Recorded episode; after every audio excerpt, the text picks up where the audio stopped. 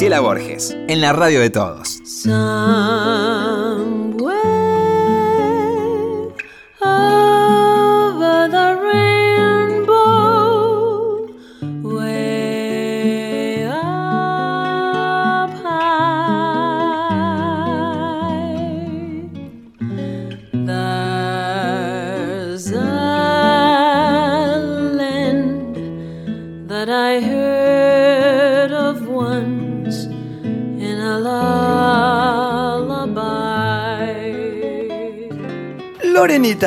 Dice? ¿Cómo le va? Hoy estoy contenta porque em, hace mucho que queremos tener este invitado y cada vez que lo veo, que lo escucho, digo que lo veo cuando lo veo en la televisión y cuando, y cuando charla con esa flexibilidad, esa alegría que tiene, esa, esa, esa neutralidad, para mí es una maestría. Es impresionante lo que él sabe de todo, de todo. Me impresiona lo de las palabras antiguas. Yo adoro eso porque Rita Cortés se dice que yo hablo con palabras antiguas. Y eso me da una especie de, alegría enorme, pero verlo y tenerlo hoy acá, ya sé que usted lo tiene que nombrar, me emociona porque a uno le emociona mucho la gente que admira, ¿no? Porque todos conocemos las mismas palabras y no las sabemos usar. Entonces, eh, él es un gran hacedor de, de imágenes y de palabras y sabe mucho, mucho, mucho. ¿Quiere nombrarlo? ¿Cómo no? Es periodista, editor, escritor, profesor, miembro de la Sociedad Argentina de Historiadores, también de la Academia Argentina de la Historia y del Instituto Histórico Municipal de San Isidro, columnista del diario La Nación y de la revista Forbes Argentina, y fue distinguido como personalidad destacada de la cultura por la legislatura de la ciudad. Lleva publicados 18 libros, entre ellos Espadas y Corazones, romances turbulentos de la historia argentina, biografías para armar. Hoy nos acercó uno de ellos, que es la vida de Antoine de Saint-Exupéry, con un hermoso rompecabezas, La comida en la historia argentina.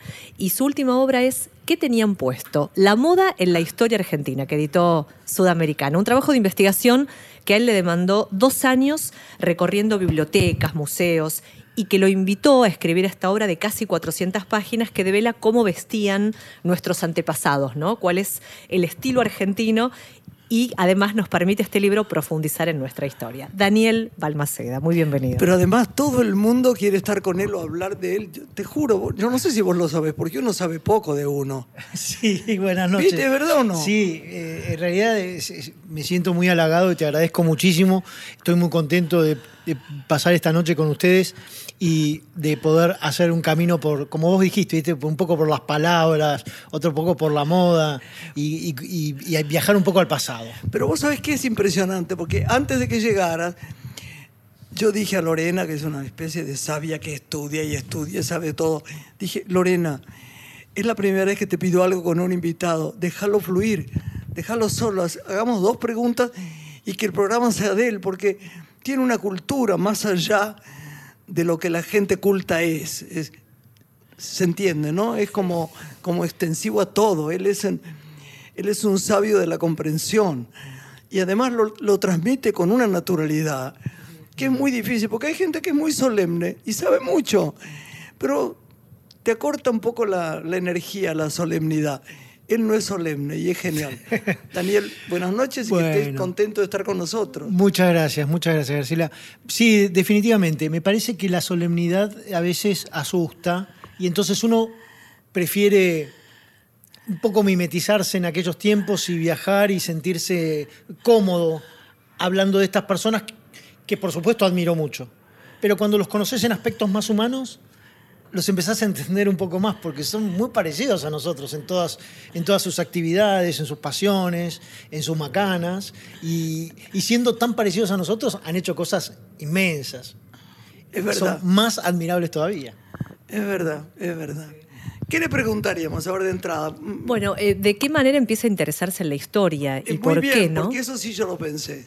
Bueno, vos es que en, en realidad ya de chico tenía eh, abuelos que me contaban historias que me interesaban muchísimo y buenos profesores en los colegios. Y entonces con ese anzuelo ya empecé a entusiasmarme con el tema de la historia y mm, después con el tiempo, si bien estaba muy entusiasmado con todos esos temas, sentía que tal vez no tenía un horizonte importante en el mundo de la historia, entonces me dediqué al periodismo. Y, y en algún momento ya me pareció que había que abandonar las redacciones. Eh, el, el presente no me llamaba tanto la atención como el pasado. Y entonces fui abandonando cada vez más las redacciones y dedicándome más al pasado. Y ahora te digo que parte del día paso más en otros tiempos que en, que en la actualidad. ¿Y qué es encontrás bastante en el saludable, pasado? es bastante saludable. ¿Qué hay en el pasado? ¿Qué tiene de atractivo Uy, para vos? Mira, es, es genial porque vos, por ejemplo, conocés a esas figuras de la, de la historia, San Martín, a Belgrano, a Remedio de Escalada. Conoces de nombre. Los, claro, o lo que aprendiste en el colegio, viste así apenas, un esbozo. Y cuando, cuando te vas hacia allá, cuando lees las correspondencias, eh, cuando te metes un poco más en, en- en el pasado, Es otra cosa lo los vas descubriendo tal cual, los vas descubriendo en, en toda su esencia y, y- y cambia completamente. Es como que vas armando un rompecabezas de esa persona y con un conocimientos nuevos descubrís matices o piezas que faltaban y a mí me encanta eso, me encanta poder encontrar en la correspondencia, sobre todo. Mira, hay una carta que le escribió San Martín, que no, San Martín fue a un casamiento de una que conocemos por el nombre de la calle, que es Godoy Cruz, Tomás Godoy Cruz. Sí. Se casaba Tomás Godoy Cruz en Mendoza con Luz Sosa Corbalán. Pero ¿por qué dicen que San Martín estuvo tan poco tiempo en la Argentina? Bueno, porque él, él de chiquito, a los nueve años, se fue a España.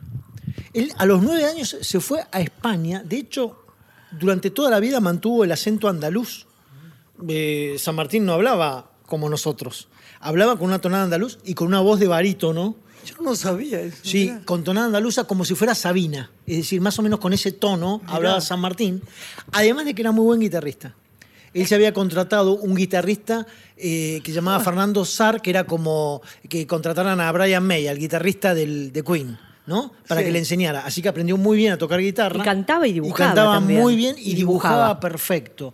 Él decía que si le iba mal en la carrera militar, se iba a dedicar a hacer abanicos, a dibujar abanicos y con eso iba a, a Ay, vivir. qué increíble. Eso sí que no lo y sabía. se genial. preocupó, vos decís en tu libro, mucho por la estética, San Mucho Martín. por la estética. Bueno, el uniforme de los granaderos, viste que eh, uno los ve y siempre es- están espléndidos, imponentes. Espléndido, sí. Bueno, el uniforme de los granaderos lo dibujó San Martín.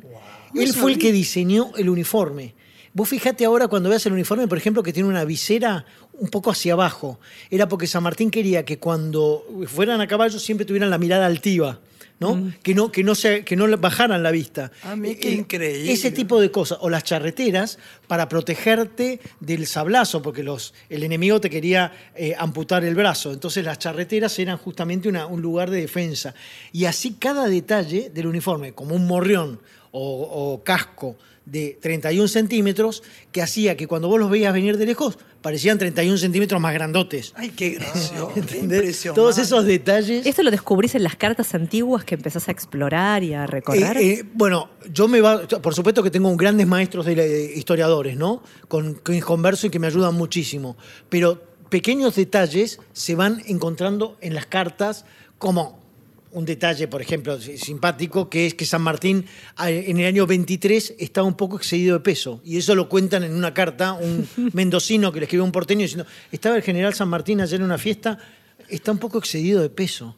¿No? Claro, detalles que decís, eh, se nos hubiera escapado, pero me pasa a mí, también le pasaba, por supuesto, a San. Martín, que no podía mantener el- el- un físico durante toda la vida. Lola Mora aparece también como la primera mujer que empezó a usar pantalones, por ejemplo. Ah, no, pero Lola, Lola Mora, te digo, Lola Mora es increíble. Excepcional. Genial. Excepcional. eh, Lola Mora, Dolores Mora, Sí. que era una gran escultora, necesitaba usar pantalones en 1902 Claro que sí. porque andaba colgada a los andamios. Claro. O sea, ¿cómo iba a usar un una, un, eh, una toilette?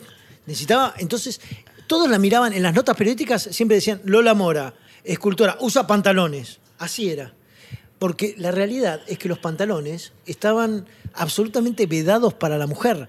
No se entendía. Mira, en 1931, en un diario en Cuba, en La Habana, el título era Hoy llega mm, Josefa no sé cuánto de España, usa pantalones. Era el título, usa pantalones. Imagínate la gente que habrá ido a ver a esta que usaba pantalones. Era rarísimo. Sí, Bueno, Lola Mora en es 1902 ya andaba de pantalones.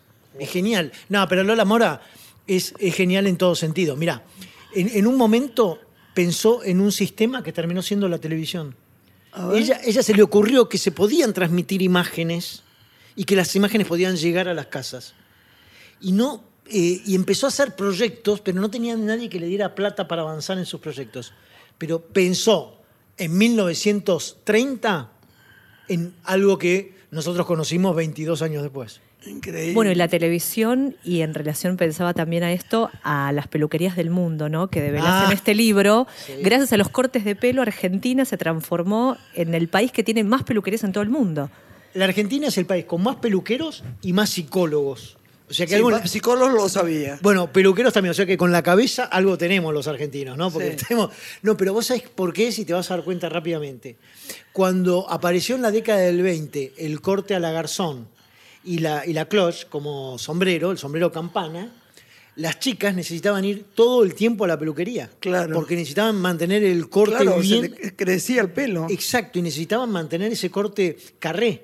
Todas las cosas que uno no sabe, ¿no? Y entonces aumentaron las peluquerías en todo el mundo. Y cuando terminó la moda, a mediados de los 30, empezaron a cerrar peluquerías por todo el mundo, pero en la Argentina se quedaron. Por eso nosotros tenemos peluquerías por todas partes.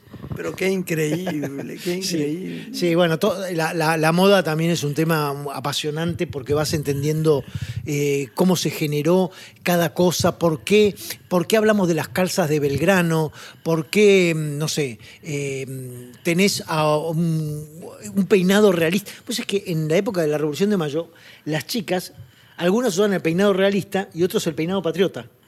Las chicas que usaban el, pe- el pelo todo tirado de la izquierda para la derecha eran realistas. Y las que usaban al revés eran patriotas. Entonces vos ibas a una No, tertulia y les mirabas el peinado y ya sabías, digamos, de qué bando, a qué bando pertenecían. Pero qué increíble saber tanta cosa que uno ni siquiera piensa, ¿no? Uno piensa en lo de arribita. Perdón, ¿puedo poner un audio? Sí. Y que lo explique Balmaceda. A ver, A ver, pero cortito porque acá no, te bien. van a matar. Lo va a explicar él porque aparte abrimos el juego a otra cosa. A ver. Escuchen. Iba y lo echaron, por supuesto, porque era un quilombero y siempre putea contra el colegio que los maestros ingleses eran unos salvajes y les pegaban. Te estoy hablando del año, ponele 48, 50, 52, más o menos. Podés, podés explicarlo. Sí, perfectamente. Era Antonio Viravente que estaba hablando. Ahí, Estaba, Antoñito, tenemos mucha gente en el programa hoy. pero estaba hablando de su padre, no de mí, aclaremos. Estaba hablando de su padre, de Morris, Sí, de que iba al mismo colegio que Juan Cruz. Sí. y que yo, al Belgrano Day School, y que lo echaron a, a- a Morris. Sí. Eh, te, te aclaro que Morris no fue el único echado del Belgrano Day School de toda esta charla. Es más, Sí. es más, ninguno de los tres mencionados hemos terminado el colegio por estas cuestiones de la disciplina. Exact- exactamente.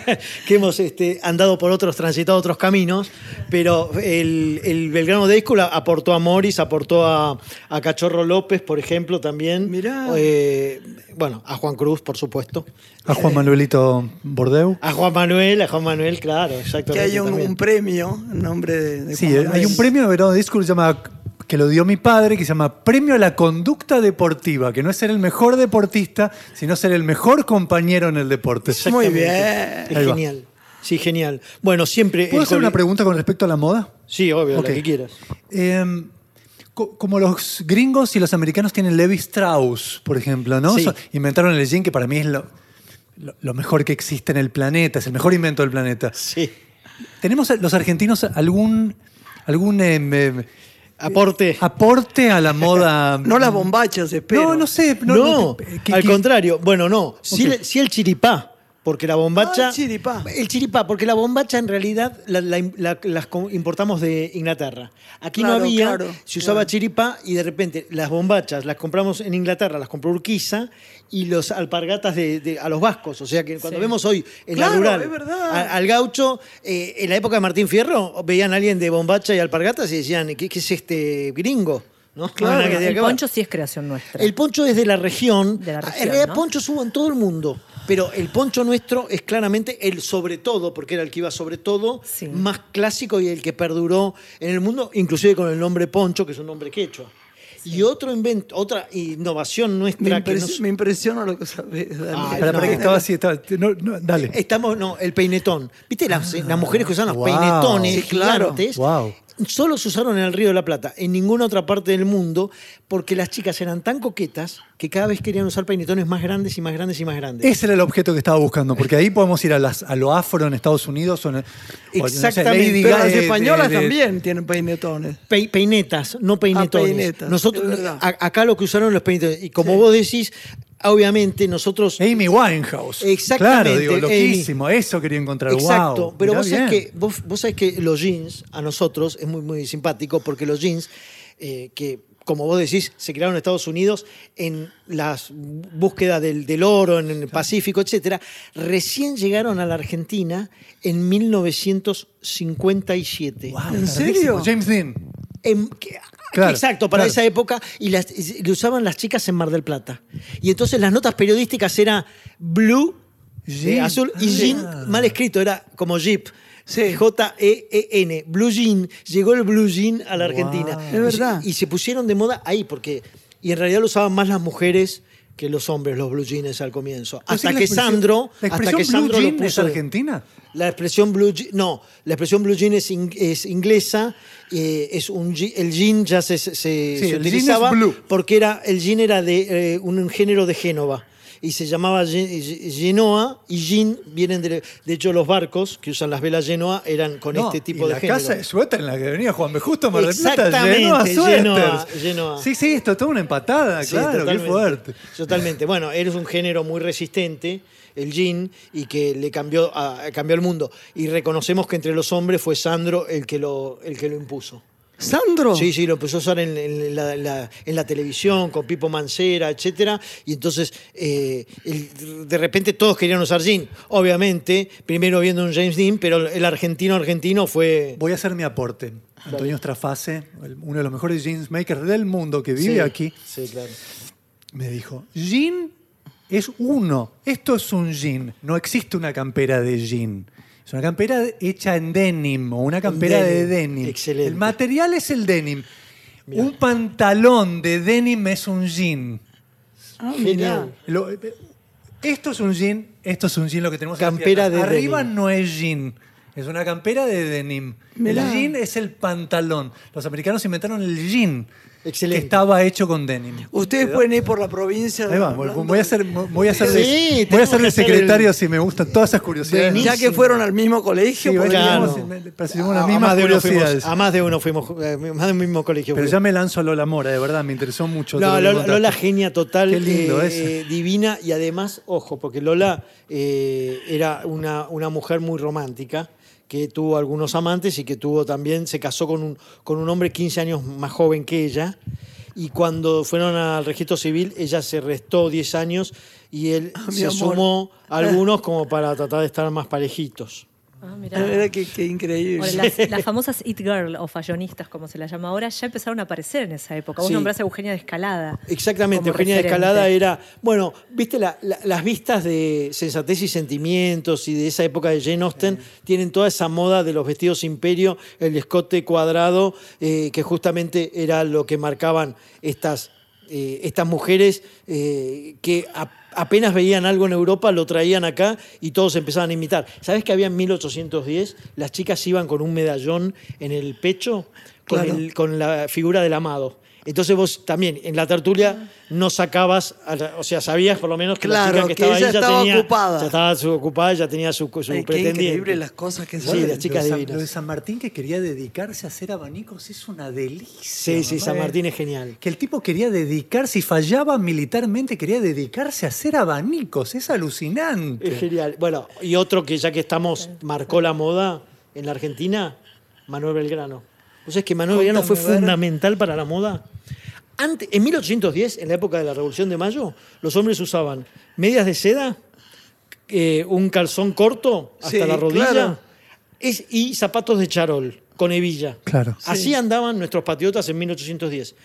Belgrano y San Martín se fueron a Londres en 1815 y adoptaron el landismo, la moda de usar pantalones bridge adentro de las botas y eh, un peinado que llamaba Titus, que era el de patilla. Sí. Y de hecho, el retrato de San Martín que le vemos con las calzas, dice, ah, San Martín. pero-. Bueno, es con pantalones bridge de montar. Y no importaba si vos tenías caballo o no tenías. todo el mundo usaba esa moda.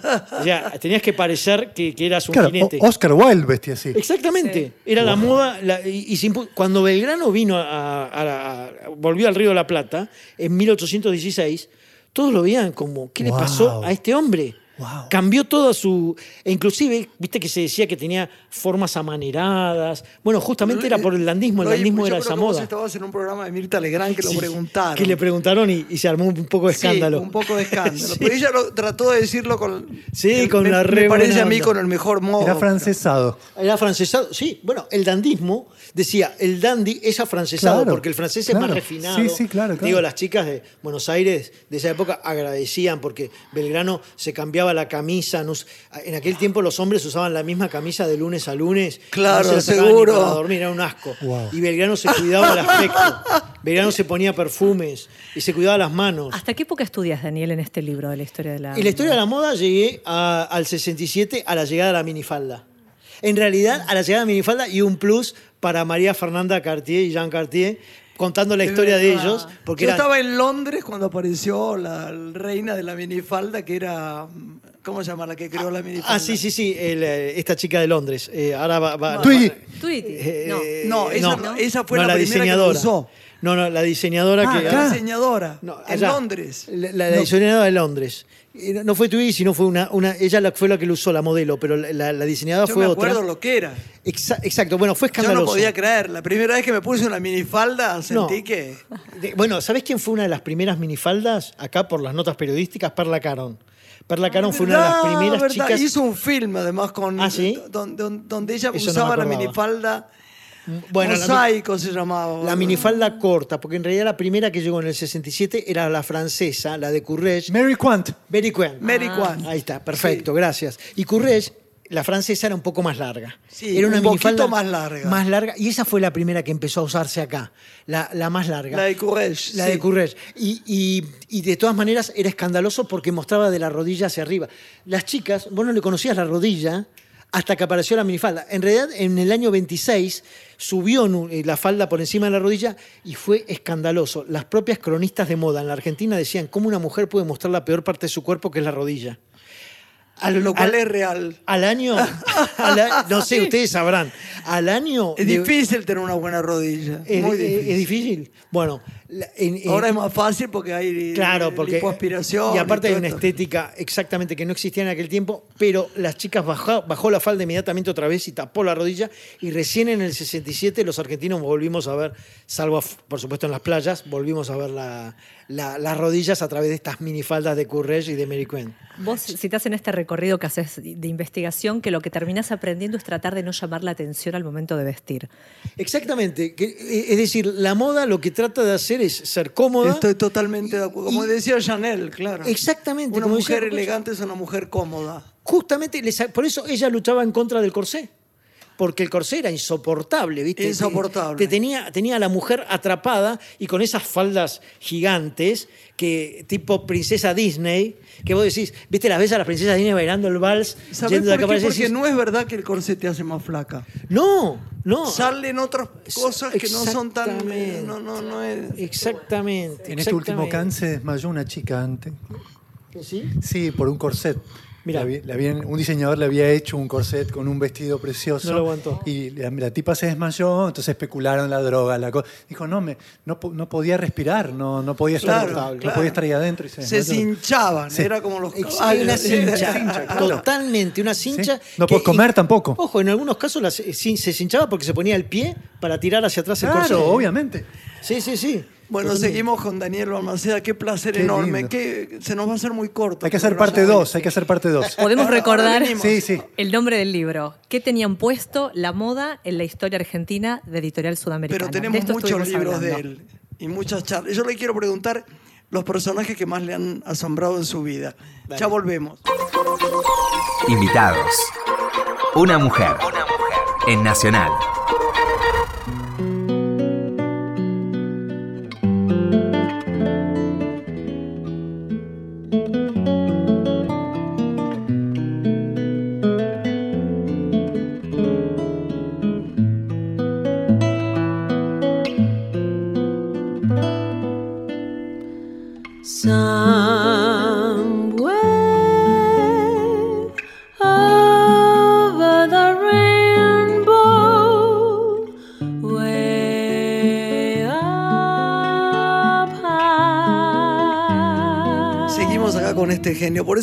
Dije, cuando ibas a venir, dije, hay que dejarlo libre para, para que diga lo que quiera, porque todo lo que dice es sensacional, es inteligente.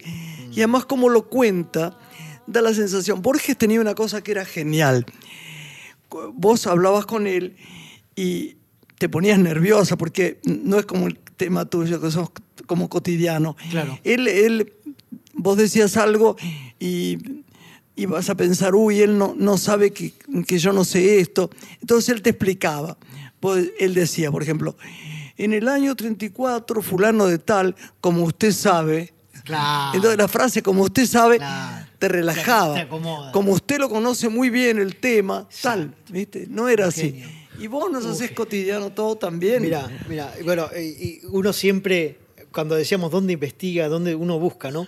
Hay un libro que es más grande que la guía telefónica y habría que explicar a los más chicos que es una guía telefónica, pero no tienen ni idea, pero que eh, es- están las conversaciones de todas las noches que se juntaban a comer que- Borges en la casa de Bioy con Claro. Silvina Ocampo, ¿no? Sí. Y, y, y- cada vez que terminaban esas, esas comidas se sentaba y escribía lo que habían hablado. Y imagínate las barbaridades que decían estos dos señores, Sí, eh, sin duda. que son Que encantadores. ponían nerviosa. Yo he, he sido amiga de Silvina. Mirá. Y se, ponía muy nerviosa. Cuando e- ella, ella por separado los amaba. Pero Ah, la combinación era- Era intolerante en algún momento para ella. Ah, mirá, qué interesante ese dato. eso, ¿no? No, Sí. bueno, y, y Bioy vos sabés, bueno, recordás perfectamente que Bioy encantaba a todas las chicas, era Sí, buen e- mozo. Era su, eso era su accionar. Perfecto. Él, él era un seductor innato. Era, era su forma, era su estilo, era, era lo más natural para él, ser seductor. Buen mozo, deportista, excelente deportista, pudo haber sido tenista, escritor, de familia tradicional. Espléndido. Todo, espléndido. todo perfecto. Ahora, te voy a decir una cosa a favor de Silvina. A ver. Era muy difícil no enamorarse de Silvina si la conocías. Una mujer con una voz extraordinariamente rara, de, de decir raro, hablaba así. Ah, mirá. Yo, Hola, Graciela, así. Genial. Pero de una seducción tan grande que a los dos minutos de verla vos te parecía que era Wagner en el mejor de Mirá. sus momentos. Es rarísimo. Mirá, y, Pero te- así era. y tener una hermana Victoria. ¿no? Con Pero era, era más atractiva Silvina. Silvina que Victoria. Mirá. ¿No? Hay algo en ella que era, además como escritor era estupendo. Sí, genial. ¿Qué personajes te han conmovido? Bueno, te diría De que que te tenés miles. Sí, sí, digo, miles, miles. Por eso, sin, o sea, mi admiración hacia San Martín y Belgrano es muy alta, pero voy a tratar de ver algunas otras personalidades para algunas historias fantásticas. Y después recordamos qué libros tuyos tienen que comprar la gente. ¿eh? Bueno, dale, dale. Yo los buenísimo. tengo acá, pero me gustaría que vos Dale, los digas. me encanta. Mira, Bransen, por ejemplo, lo conocemos como una calle nada más. eh, Bransen era un francés. como una localidad. Y como una localidad, Coronel, Bra- Coronel Coronel Bransen, Bransen. sí señor. Bransen era un francés que peleaba con Napoleón. En un- terminó la, la guerra, perdió. Yo sé nada de Bransen. No, no, yo tampoco, nada. Nada. Tampoco. Bueno, un montón de franceses. Solamente que filmé en Bransen. que fuiste a Bransen. Y Bueno, agarrás la 29 por Bransen. exactamente, la 29. Mirá, tenemos to- todo, todo perfectamente calculado. Bransen era un- uno de los tantos franceses, Nugués, todos los franceses que vinieron cuando Napoleón perdió en España, en, contra Inglaterra, y se vinieron a pelear con San Martín. Este Federico Bransen se enamoró acá de una mujer, hizo la campaña con San Martín y después le tocó una segunda guerra que era la guerra del Brasil. ¿no? Bransen era uno de los oficiales de Napoleón peleando en nuestra tierra. Y en una oportunidad, en la guerra del Brasil, el general Alvear, que era el jefe de todo el ejército argentino, le dijo en Ituzaingó, en la batalla de Ituzaingó, le dijo, usted Bransen con sus hombres vaya para tal lugar. Y Bransen le dice, pero hay una ondanada, vamos a caer todos y vamos a, nos van a masacrar.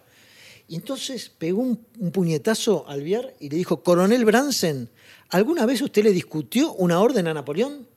Y entonces Bransen le dijo, permiso, general, córrase que vamos a atacar. Y se inmolaron todos, inclusive Bransen, se inmolaron todos, todos, todos en esa ondanada. Era un hombre muy querido por, por ¿Que el resto de los oficiales y, y murió de esa manera. Cuando Ah, vayas al cementerio de la Recoleta, que lo hizo, el cementerio de la Recoleta, como lo vemos actualmente, lo hizo eh, un intendente, Torcuato de Alvear, Sí, claro. a la izquierda está el. Pero en cuanto entras, lo ves al, al mausoleo de los Alvear. a la izquierda. Y a la derecha está Bransen. Está Federico Bransen. Pero qué horror, ¿no? Qué, Sí. qué feo lo que... Bueno, es que, eh, mira, y otra cosa rara de, de Bransen era, él estaba tan enamorado que le escribía a la mujer, pero por las dudas, para que no se burlaran sus compañeros, le escribía cartas de amor en francés. Y entonces, bueno, cuando fueron a, a rescatarlo, cuando rescataron su cuerpo, encontraron todo el manojo de cartas que él le tenía Oh. eh, guardados a la mujer. Son esas historias emocionantes, ¿no? ¿Tenés Eh, presente o sabés quién fue el más místico de los próceres argentinos? Y mirá, eh, yo te diría que hay, hay varios. Por ejemplo, uno que también es genial para conocer es, eh, y ya me voy a, a otra época, ¿eh? es eh, eh, Villegas. Eh, Villegas, General Villegas, también, también Eh, estamos, localidad estamos bien. General Villegas, sí, Otro claro. que yo sé poco. Nada, nada, nada. Bueno, maravilloso. No, soy sincero, Sí, sí, nada. métale, métale, Villegas métale. hizo la campaña del desierto con Roca, era, él fue el fundador de Bahía Blanca. Eh, perdón, de mirá. Trenquelauquen, de Trenquelauquen, de Bahía Blanca es otro loco también que se llama Estomba. Eh, eh, fu- fundó Trenquelauquen y él tenía Trenquelauquen. Trenquelauquen y tenía 500 caballos blancos. 500 caballos blancos. No. Y en un momento se los robaron los indios. En un- una, estaban fuera de un corral, no los cuidaron bien y los robaron. Y entonces armó todo una, un, un grupo de gente para rescatarlos y, final, y, y les dijo, y no vuelvan, estaba furioso, dijo, no vuelvan sin los, sin los caballos. No vuelvan acá sin los caballos. Y los tipos sabían que o, o volvían con los caballos o no volvían. Dijeron, bueno, perdidos por perdidos, allá vamos. Recuperaron los caballos y No. volvieron cada uno eh, montado en uno de los, de los Ay, me caballos blancos. emociona. Sí, es- es- son historias... ¿Y su misticismo por dónde venía? porque eh, Villegas siempre pensaba en cosas en eh, Sí, eh, sobrenaturales. Sobrenaturales. Ok. Él, él siempre estaba pensando Esotéricas. eh, esotéricas. En cambio, Stomba, que era el otro que mencioné, que es el fundador de Bahía Blanca, peleó mucho más cerca en el tiempo, peleó con Belgrano, etcétera, y él en un momento se creía que era un, este, un general eh, romano. Ah, ok. Y- y- Vidas pasadas. Sí, y, y es más, eh, en un momento dijo, yo no me llamo más, eh, no, no me recuerdo el nombre, eh, Rafael, ponele, eh, a partir de ahora me llamo Demóstenes. E hizo que todo el mundo lo llamara Demóstenes Estomba, y entonces La Valle y Paz, que eran los unitarios, que eran compañeros de Estomba, se reunieron para decir, che, nos dijeron que Estomba quedó loco. Claro. Porque ahora se cree este, un, un griego. eh, bueno, así... Estomba lo- es una calle importante del barrio de Saavedra. eh, Exactamente, de Belgrano R y de Saavedra. Y Estomba es ese mismo que terminó internado en, ¿viste la Recoleta, donde está ahora el Buenos Aires Design? Estaba el asilo. Sí, claro. Bueno, Sí. antes del asilo estaba el loquero de Buenos Aires. Sí, señor, Y a yo lo sabía. lo llevaron allí y allí murió, porque la última, mm, la última que hizo, ya estaba totalmente perdido, fue poner a un federal en un, en un cañón y dispararlo. O sea, Poner, perdón. a un un federal, a federal un en un enemigo. cañón y dispararlo, un en- hombre bala. Adentro de un Hizo un cañón, hombre bala. Sí, un hombre bala. Y lo, y lo disparó. Entonces dijeron, este tipo está totalmente loco. Estaba loco. Estaba total, el loco de las guerras. Era un loco de la guerra y era un oficial muy capaz. Qué buena frase esa que está muy usada, un loco Sí. de la guerra. Bueno, es que la, la- en- en- Comúnmente, a- sí. a- aquellos momentos eh, estos hombres pasaron por situaciones a, a veces gravísimas en la guerra de la independencia y bueno, y Estomba no lo pudo soportar lamentablemente y empezó a hacer ese- esos actos de locura y a creerse que era otra. Yo pensaba también cuánto más corta era la vida para gente que le pasó tanta cosa, ¿no? Sí. Sí. Porque cuánto era. Los medios esos seres. Y en general llegaban a los 60, sí, 55, Dificultosamente. 55. Eh, Por ejemplo, Remedios Escalada murió a los 26 años, Sí. eh, muy jovencita. Nada, nada. De hecho, las chicas se casaban entre los 13 y los 15 años porque obviamente iban a tener mucho más corta vida y eran, tenían que aprovechar para Por eso no tener es válido hijos. el argumento que hoy viste, dicen, ay, bueno, tal, que tenía una mujer de 13. Digo, pero es No, exactamente por lo que está explicando. Re- Remedio él. de Escalada se casó a los 13 era 14. como tener 40, ¿viste? Absolutamente. Las Claro. chicas en cuanto... Es decir, las chicas a los 13 años ya empezaban a los padres a buscarle candidatos. ¿Y dónde habitan estas cartas a las que en muchos casos recurriste? En general pueden estar en archivos, como el Archivo General de la Nación, Ah. pueden estar en la Quinta de los Ombúes, que es la quinta donde vivió Mariquita Sánchez de Thompson en San Isidro, que tiene un archivo histórico muy Sí, importante. María Sánchez, claro. Exactamente, Sí. María Sánchez. Y también pueden estar en manos particulares, en los descendientes.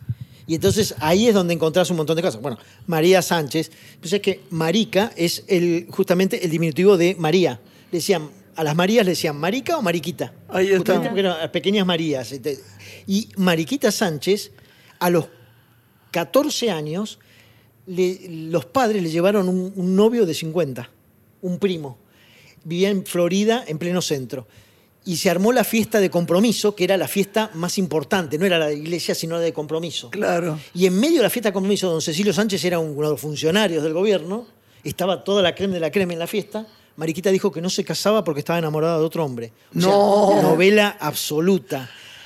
Con 14 años. O sea, Por lo bueno, tanto, había muchas jóvenes poderosas viudas, obviamente, pero por supuesto. Y que se casaban. herederas, como, Bueno, como la de las estancias de- Mariquita. que vos fuiste Claro, a filmar, ¿no? Claro, Exacto. claro. Mari- claro, tenían 20 años con maridos que ya habían muerto. Fel- felicitas, Felicitas Guerrero. Sí. Felicitas Guerrero, exactamente. Exactamente. Bueno, Mariquita también enviudó de Thompson, de este, con el que finalmente se casó por esa. Sí, señor. Bueno, eh, eh, eh, de- bueno la, la- la muerte de Thompson fue tremenda porque lo mandaron, lo mandamos desde Buenos Aires a Estados Unidos porque hablaba inglés para que actuara como embajador y allá se volvió loco y andaba manoseando la gente por Washington y entonces lo mandaron, lo, lo metieron en un loquero y lo trajeron en un barco y cuando Ah, venía en el barco encadenado en una bodega se, se murió.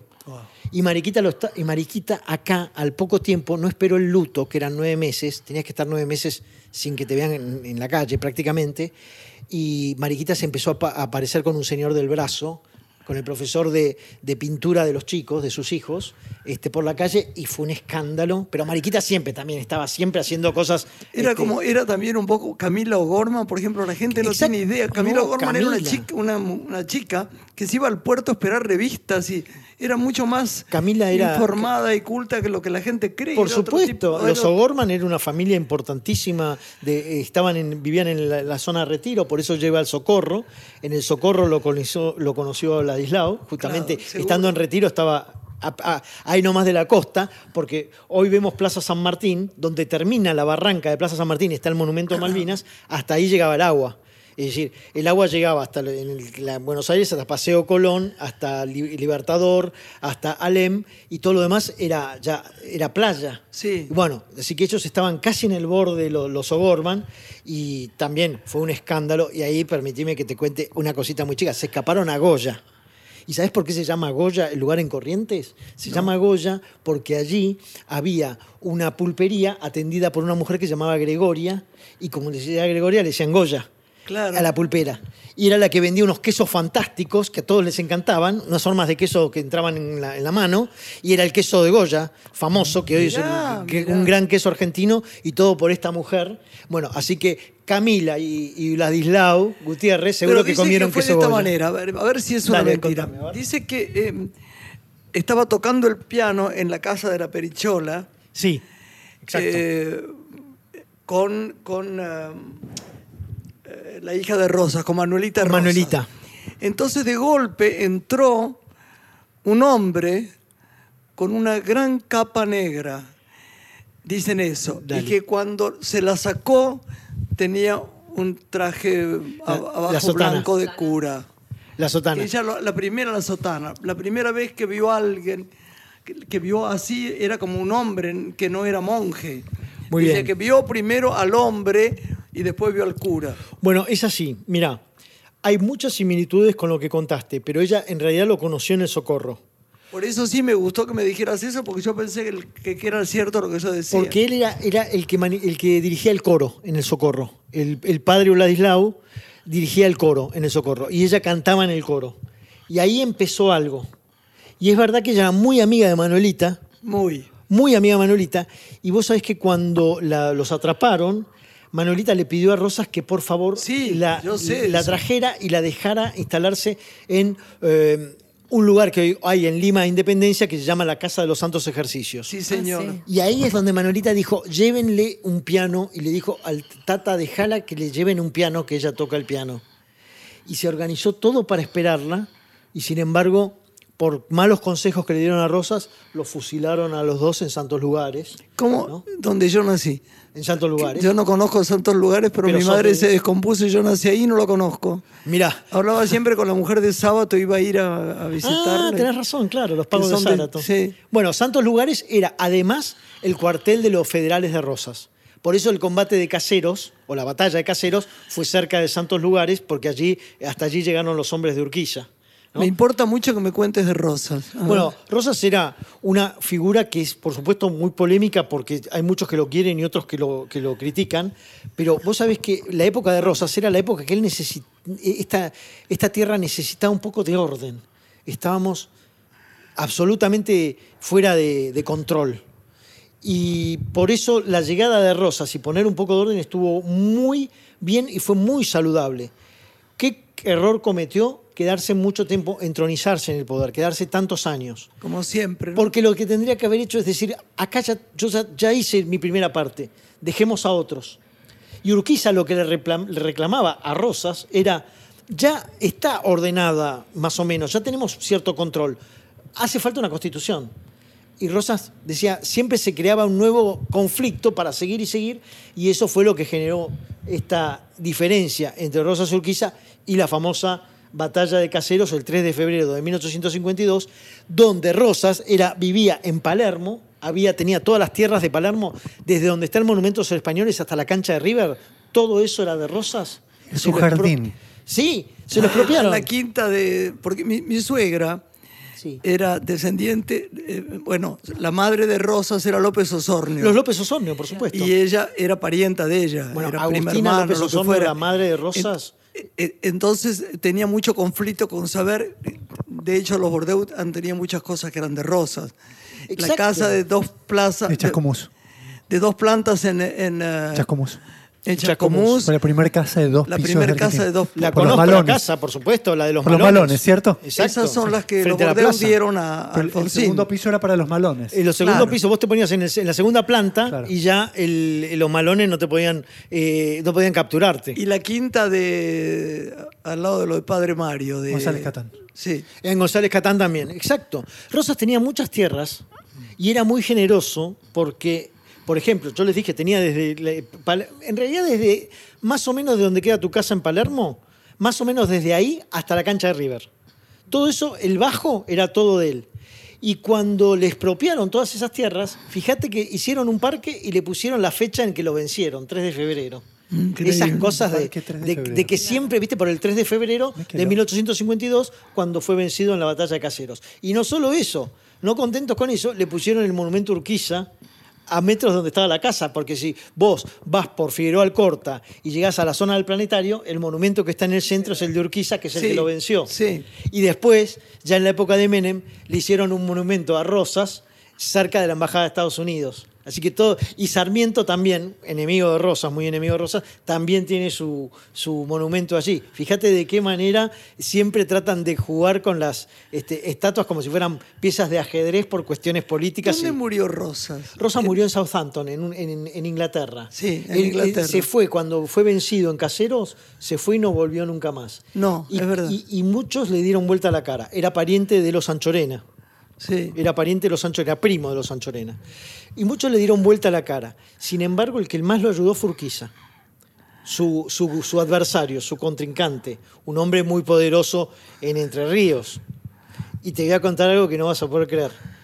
En la, en la época de Ur- Urquiza fue presidente y se peleó mucho con un chico joven que era, no, bueno, no no era joven, perdón, tenía cuarenta y pico de años, que era Sarmiento. sí.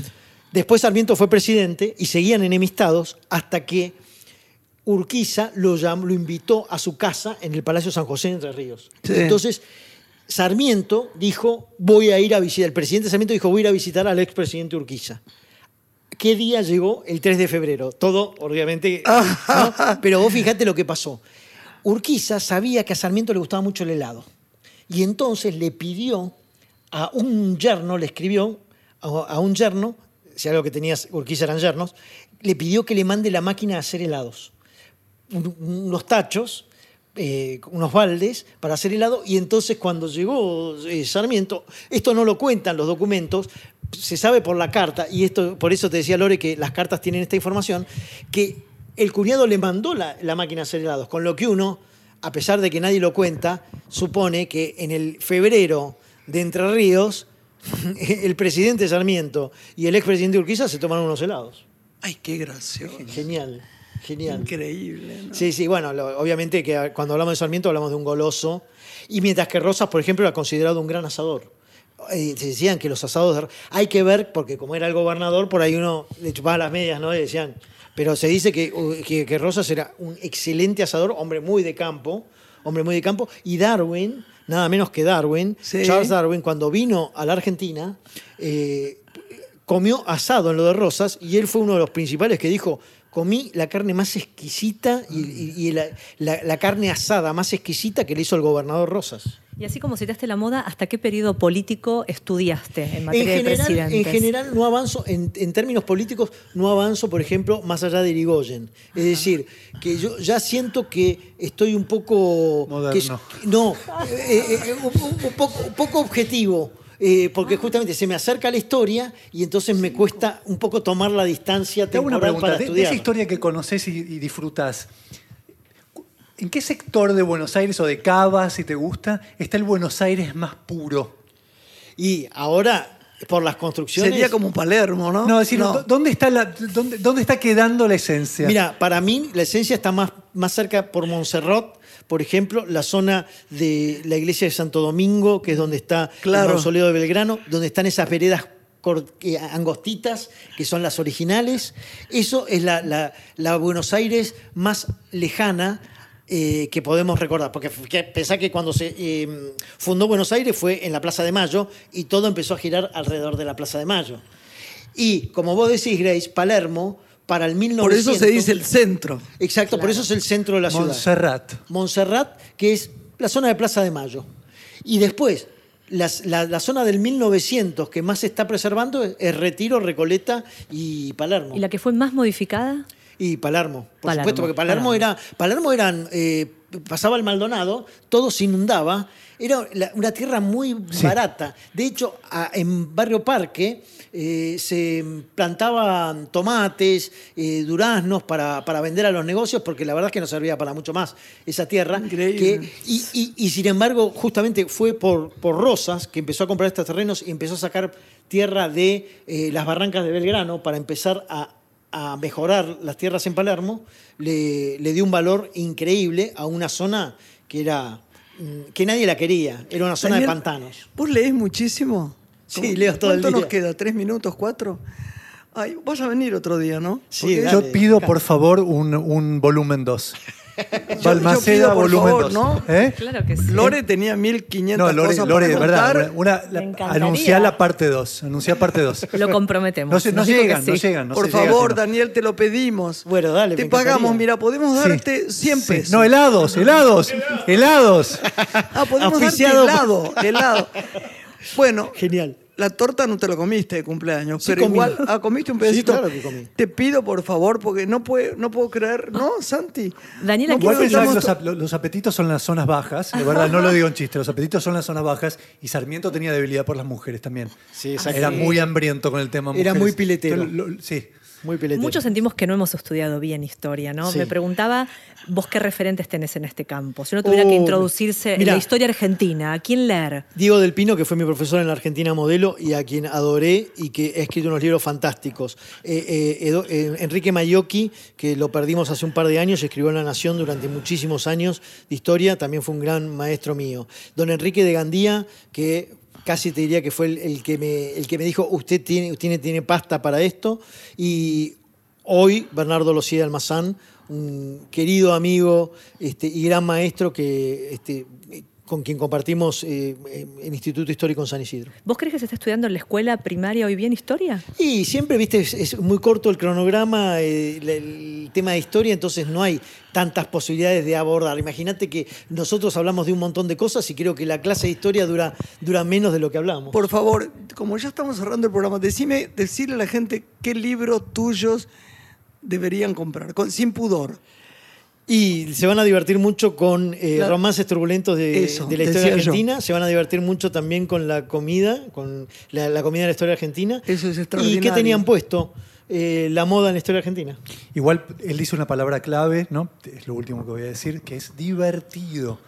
El, Sí. el asunto es que no cuentan la historia con diversión. Sí, todos estaríamos Genial, interesados en la claro. historia si nos divirtiéramos. Bueno, chicos, hacemos Gracias una por segunda, divertirnos. ¿no? Dale, dale, dale, vale. Gracias a ustedes. Te queremos. Yo también a Gracias. ustedes. Y te Muchas admiramos, sos, eh, la verdad es una maestría escucharte, ¿no? Ha sido un gusto. No, chicos, vamos a dar un aplauso enorme. gracias. Muchas gracias. Muchas gracias, gracias, Grace. Gracias, Chicos, chicos. hasta el martes, sos un genio. Adiós. Una mujer se ha perdido. Conocer el delirio y el polvo. Se ha perdido esta bella locura, su breve cintura debajo de mí. Se ha perdido mi forma de amar.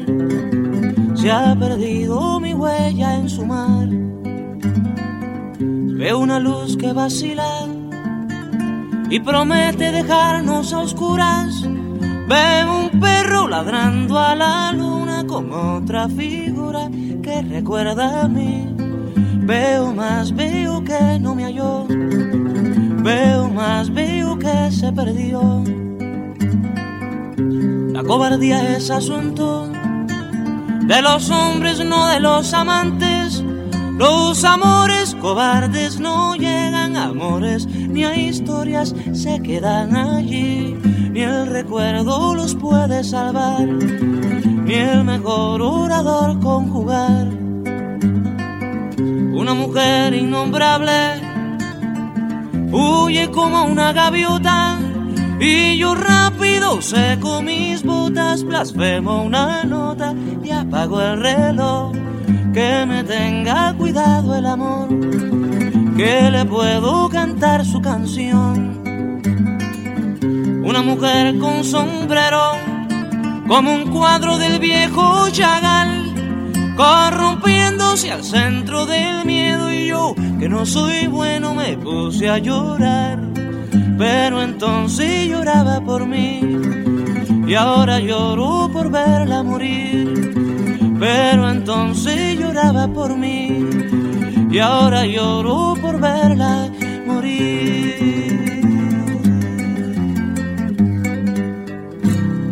Por la radio de todos, una mujer.